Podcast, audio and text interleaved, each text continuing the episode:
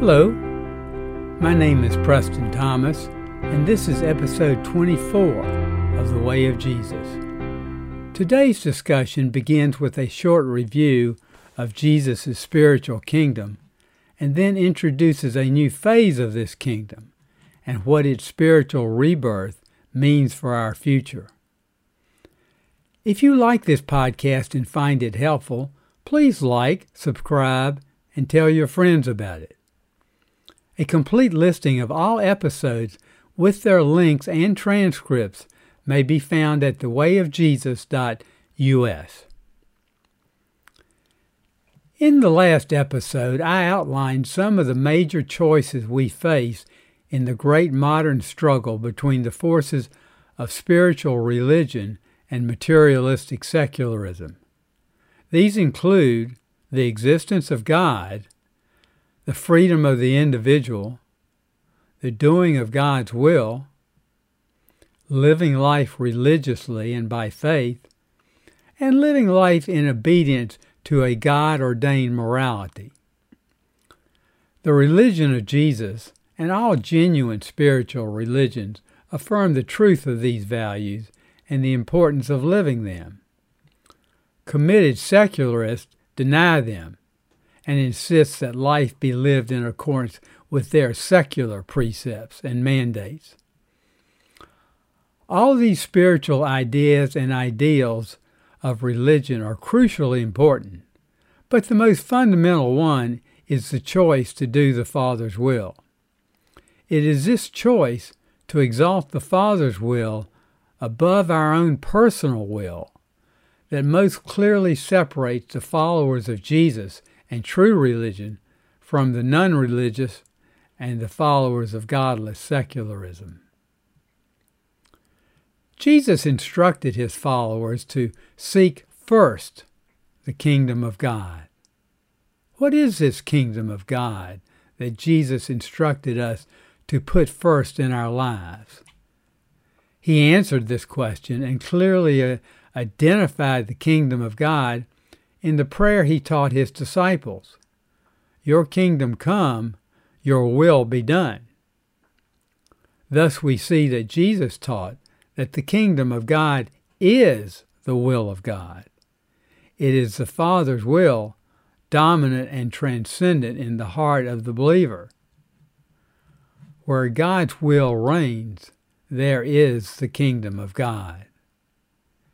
He emphasized the fundamental importance of choosing and doing God's will when he cautioned his apostles that not everyone who says to me, Lord, Lord, shall enter the kingdom of heaven, but rather he who does the will of my Father who is in heaven.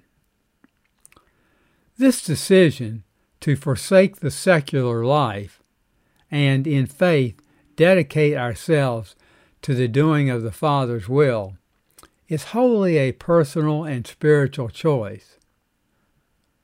Thus, it is apparent that the kingdom of Jesus' teachings is not an outer material kingdom or an outward social organization. Rather, it is an inner spiritual dominion existing within the heart of each individual believer. Jesus made clear the inner spiritual nature of the kingdom when he was asked when the kingdom would come.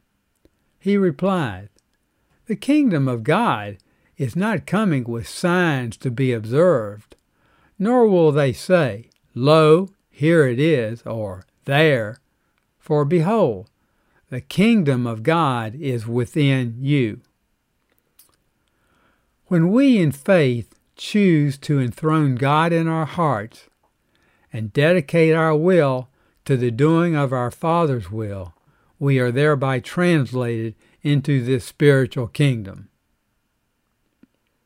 Thus, it becomes clear that the great conflict we face in the 21st century after Christ between the teachings of Jesus and true religion and secularism is at its core a spiritual conflict.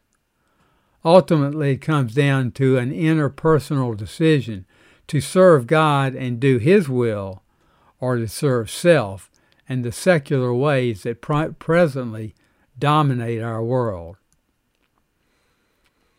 Jesus, in his gospel teachings, emphasized the primary importance of choosing the Father's spiritual will over our personal self will, as in the prayer he prayed in Gethsemane Not my will, but yours be done. This is a spiritual choice, and when we execute it, we are participating in the spiritual kingdom of God. However, it is important to realize that we can also distinguish a second phase of this inner spiritual kingdom.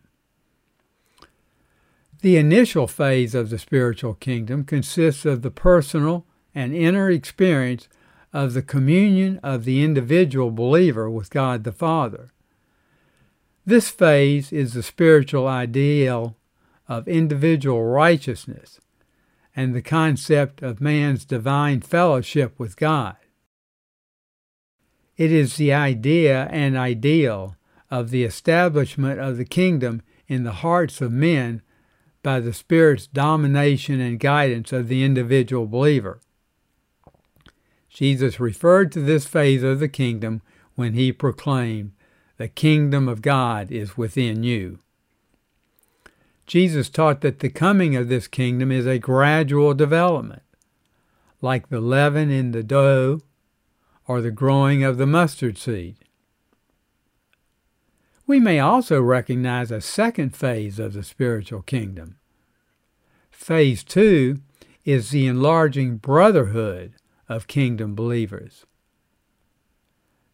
This Jesus brotherhood is the sum of those individuals who have confessed their faith in the fatherhood of God, thereby declaring their wholehearted dedication to the doing of the will of God, thus becoming members of the spiritual brotherhood of man.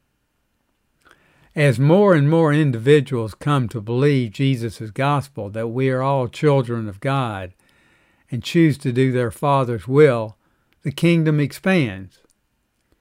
In this way, Jesus' brotherhood of kingdom believers comes into being and grows with each new individual and faithful decision to seek and do the Father's will. Thus, it should be clearly realized that Jesus' brotherhood of believers is not an institutional social organization. It is an invisible and spiritual brotherhood. As we observe these two phases of the kingdom, it is clear that they go together. Phase one, the divine kingdom in the heart of the individual believer, naturally brings into being phase two, the sum of those believers in whom God's will reigns, the expanding spiritual brotherhood of the kingdom of God. Phase two is a spiritual brotherhood, but it brings with it outward social repercussions that necessarily follow in its wake. These social aspects of the spiritual brotherhood are the enhanced morals, and quickened ethics resulting from the reign of God's Spirit in the hearts of individual believers. Jesus taught, taught not only that God is our Father, but also that we are all brothers and sisters. We are all part of one heavenly family with one Father and many siblings. We are commanded to treat our brethren as we would have them treat us, and to love them as we love ourselves. Our interpersonal fellowship with God directly manifests itself as outward and loving service of our brothers and sisters in the flesh. Religion is first an inner or personal adjustment, and then it becomes a matter of outward social service and group adjustment. It is this second phase of Jesus' inner kingdom that is our great hope for the future. Most true followers of Jesus are presently slumbering within the cocoon of Christianity. they are relatively passive and inactive amid the growth of secularism and evil in our world. The spiritual rebirth, the spiritual reawakening of this slumbering Jesus brotherhood of believers will supply new religious teachers who will awaken and turn our world back to Jesus and to his actual teachings. They will also provide the leadership and inspiration to build a new and transformed human society that truly practices the principles of the gospel of the kingdom. The spiritual rebirth of this Jesus brotherhood of the kingdom has already begun.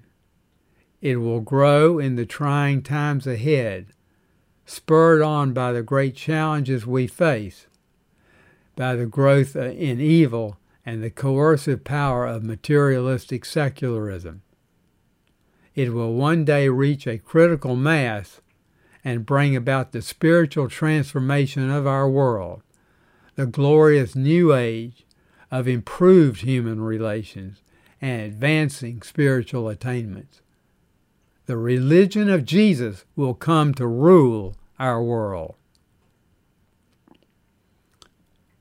This concludes episode 24.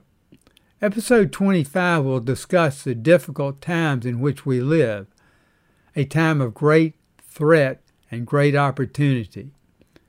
It will reinforce the fact that such times of great testing and threatened defeat are always times of great revelation. It will also provide an outline of how we should conduct ourselves in such testing times. My book, The Life and Teachings of Jesus, is available from Amazon.com. This book collects all the true biblical verses dealing with Jesus and presents them in chronological order. In this way, it provides a clear understanding of the Master's life and teachings. It also includes many helpful and explanatory footnotes, an index of all Jesus' words so the reader can easily find what Jesus said about any topic, plus a page listing of all Jesus' parables, miracles, and his philosophy of living. There you can also order the abridged audiobook and the ebook edition.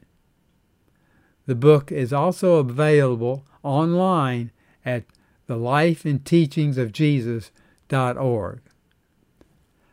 Thank you for watching and listening. Until next time, may God be with you.